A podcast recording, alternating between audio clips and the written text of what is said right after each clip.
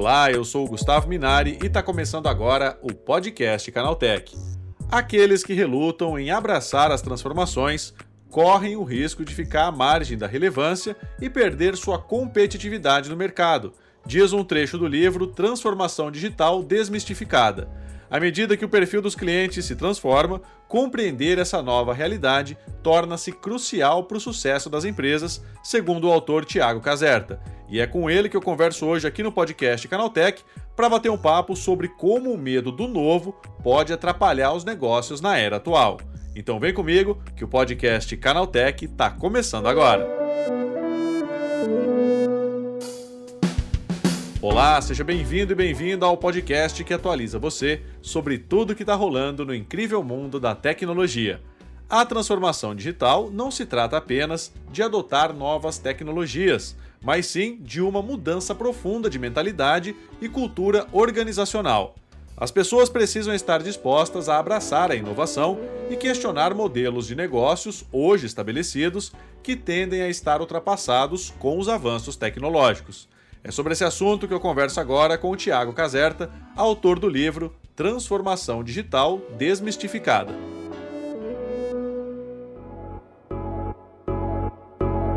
Tiago, como é que surgiu a ideia de escrever o livro? Cara, é, eu confesso que eu tô na área né, de tecnologia há muitos anos. Né? Eu comecei muito cedo e eu diria que desde os meus 10 anos eu sabia que eu queria entrar, que eu queria trabalhar na área de tecnologia. Uhum. E eu já estou com 34 anos hoje, né? A gente está falando que em 24 anos muitas coisas mudaram do ponto de vista é, de hábitos de consumo nosso, né? Pensando principalmente no efeito que a tecnologia trouxe para esses hábitos. E eu acho que desde cedo, assim, eu sempre refleti que essas mudanças elas foram impactando a minha vida pessoalmente e a vida das pessoas que estavam próximas a mim, mas no geral foi impactando a sociedade como um todo. Então é, é um projeto que eu já tinha há algum tempo, né, pelo menos uns 5, 6 anos, eu já tinha uma ideia de escrever um livro falando sobre essa, essas revoluções tecnológicas que a gente vê hoje, né, assim como também essas mudanças de hábito né, causadas pela tecnologia. É, e principalmente ano passado, meu pai acabou falecendo, infelizmente, e, e eu percebi que é, muitas vezes a gente tem um conhecimento bacana de ser compartilhado e a gente é, às vezes precisa daquele empurrão, né? para poder de fato colocar aquilo no papel e, e, e compartilhar. E foi exatamente o propulsor, propulsor né, para eu tirar esse projeto do papel.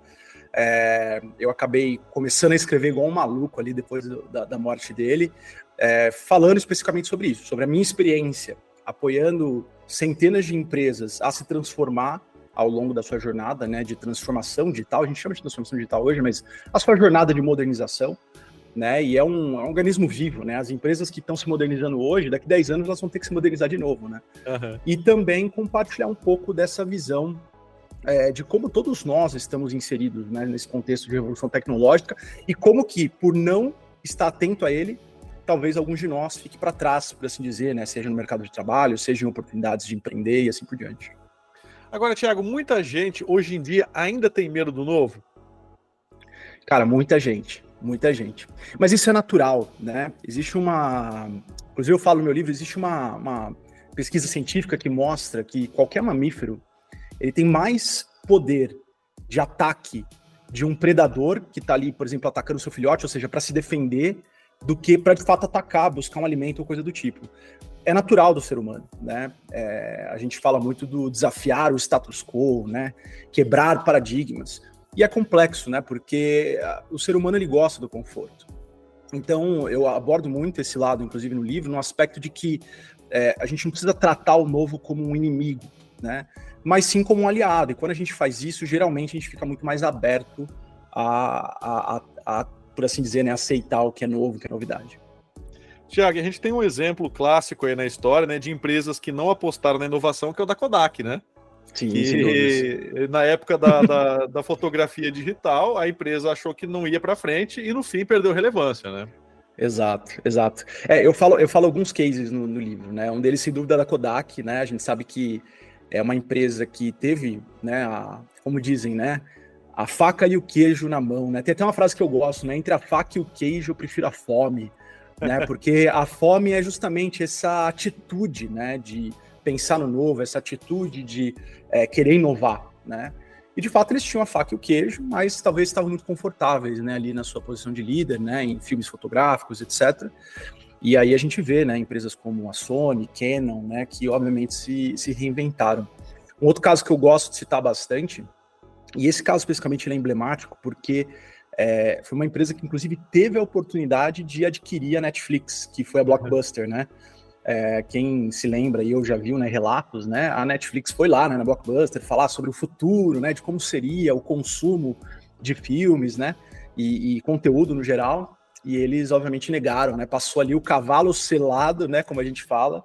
E eles não montaram nesse cavalo e a gente sabe, né? Hoje existe, acho que a loja número na Blockbuster ainda existe como peça de museu quase nos Estados Unidos, né?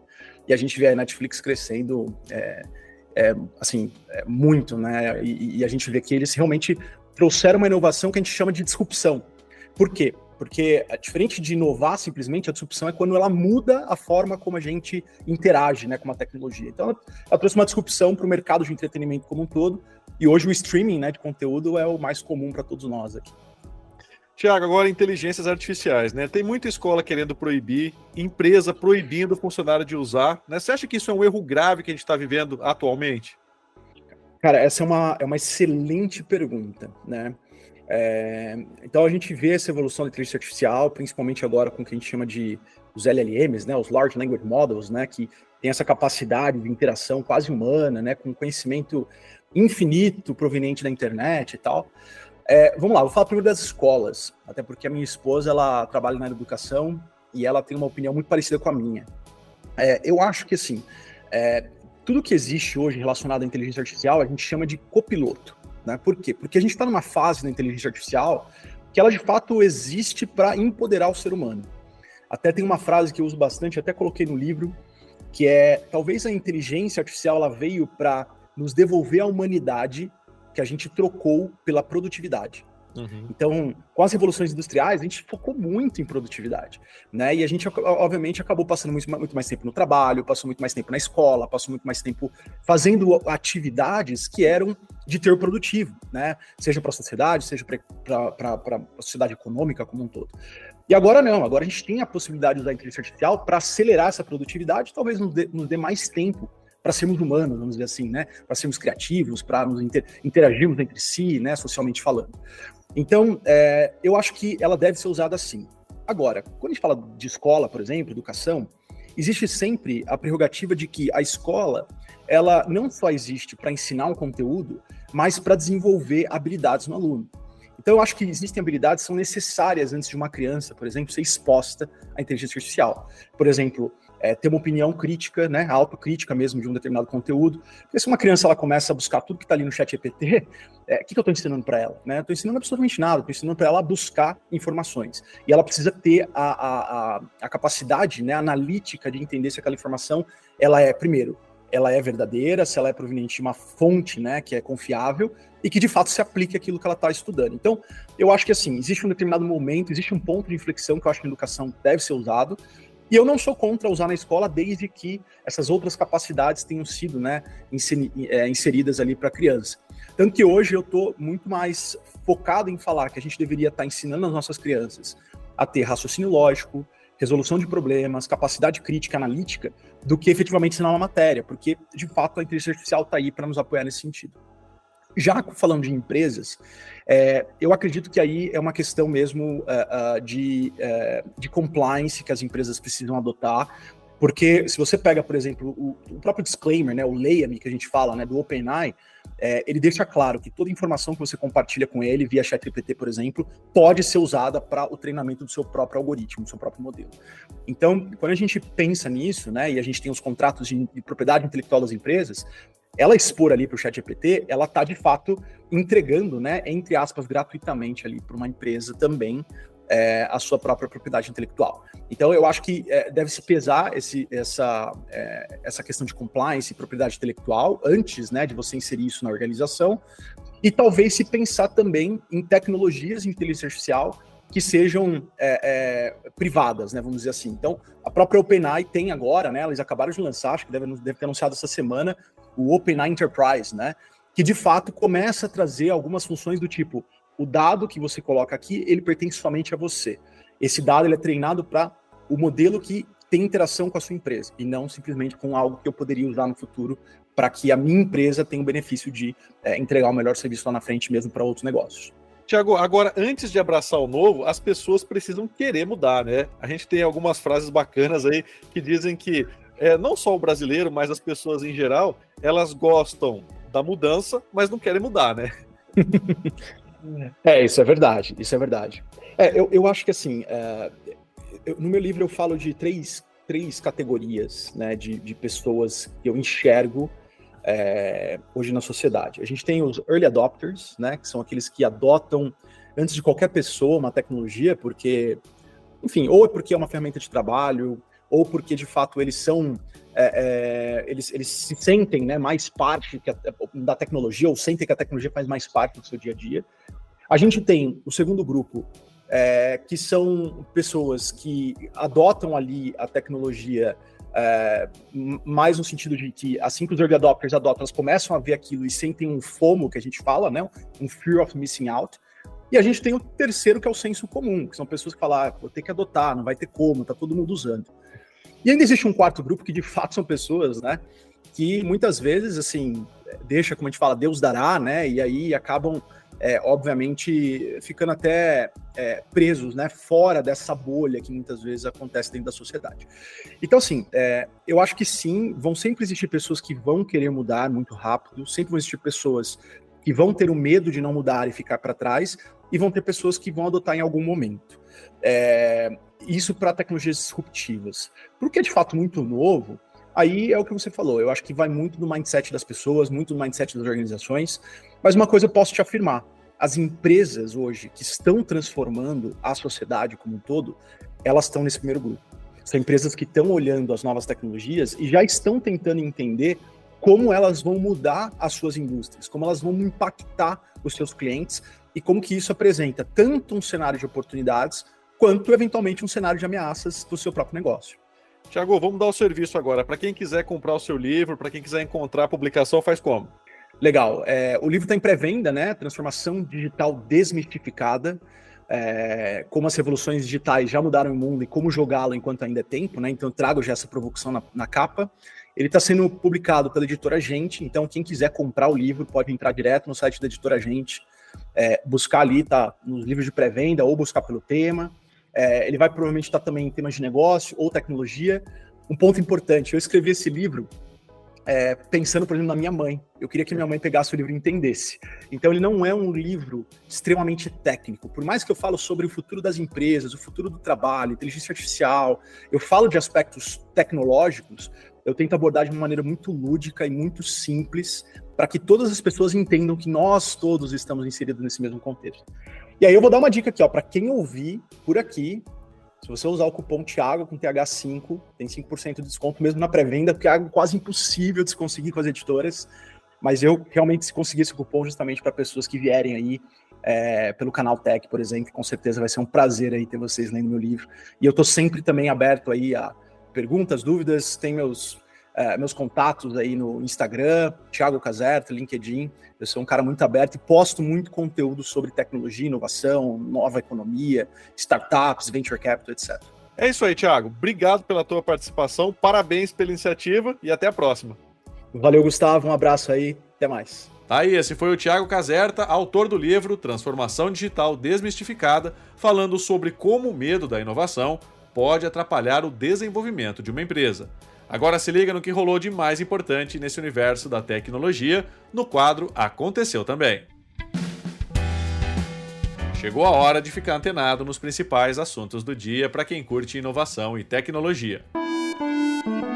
Em breve, o Google vai ajudar você a comprar passagens aéreas com o melhor preço usando inteligência artificial. A partir dessa semana, o Google Voos vai dar sugestões de quando comprar o voo mais barato possível para o destino desejado. As sugestões de compra aparecem no momento de busca por voos, acima de todos os resultados. As recomendações mostram quando o preço está mais alto do que o normal para o período e destino escolhido, mostrando que o usuário pode encontrar preços melhores se esperar ou selecionar outra data. Após cancelar passagens de clientes da linha Promo, agendadas entre setembro e dezembro de 2023, e se ver na mira de diferentes autoridades, a 123 Milhas teria realizado uma demissão em massa de seus funcionários. No LinkedIn, pipocaram publicações de pessoas que foram demitidas e a tônica geral é de que os trabalhadores foram pegos de surpresa. A companhia alega que pretende se adequar a um novo momento de crise em nota enviada ao Canaltech, a companhia não confirma quantas pessoas foram demitidas e chama a movimentação de reestruturação interna. Uma iniciativa da startup internacional Mate Academy dá aulas de programação de graça até que os alunos consigam seu primeiro emprego na área.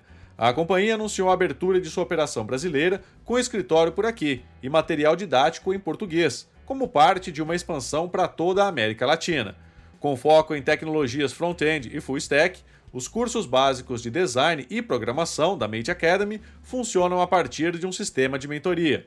A ideia é que os alunos se engajem no aprendizado e, na sequência, recebam suporte para encontrarem o seu primeiro emprego no mercado de TI, com uma taxa de sucesso de 90%, segundo os números da IDTech. A Microsoft descontinuou o plano de armazenamento ilimitado do OneDrive e a solução para empresas agora limita consumidores associados a 1 terabyte de memória na nuvem por padrão. A solução era ideal para companhias que precisavam de um backup na nuvem sem restrições, interessante para quando há um número crescente de arquivos, vídeos, fotos ou documentos, por exemplo. Segundo um posicionamento divulgado pela própria Microsoft, a mudança pontual é uma resposta à demanda dos clientes. Os estabelecimentos têm aderido cada vez mais aos canudos de papel, que prometem ser menos prejudiciais ao meio ambiente que os de plástico. Mas, segundo um artigo publicado numa revista científica, esses itens também possuem substâncias tóxicas. Esses canudos de papel possuem maior probabilidade de conter substâncias conhecidas como PFAs, com produtos químicos detectados em 90% das marcas testadas. Os PFAs também foram detectados em 80% das marcas de canudos de bambu e 75% das marcas de canudos de plástico. Tá aí, com essas notícias, o nosso podcast Canaltech de hoje vai chegando ao fim. Lembre-se de seguir a gente e deixar uma avaliação no seu aplicativo de podcast preferido. É sempre bom lembrar que os dias de publicação do programa são de terça a sábado, com um episódio novo às 7 da manhã para acompanhar o seu café. Lembrando que aos domingos tem também o Vale Play, o podcast de entretenimento do Canaltech. Esse episódio foi roteirizado e apresentado por mim, Gustavo Minari, e a edição foi do Yuri Souza. O programa também contou com reportagens de Igor Almenara, Douglas Siriaco, Felipe Demartini e Natan Vieira. A revisão de áudio é da dupla Gabriel Rime e Samuel Oliveira, com trilha sonora de Guilherme Zomer, e a capa desse programa foi feita pelo Eric Teixeira.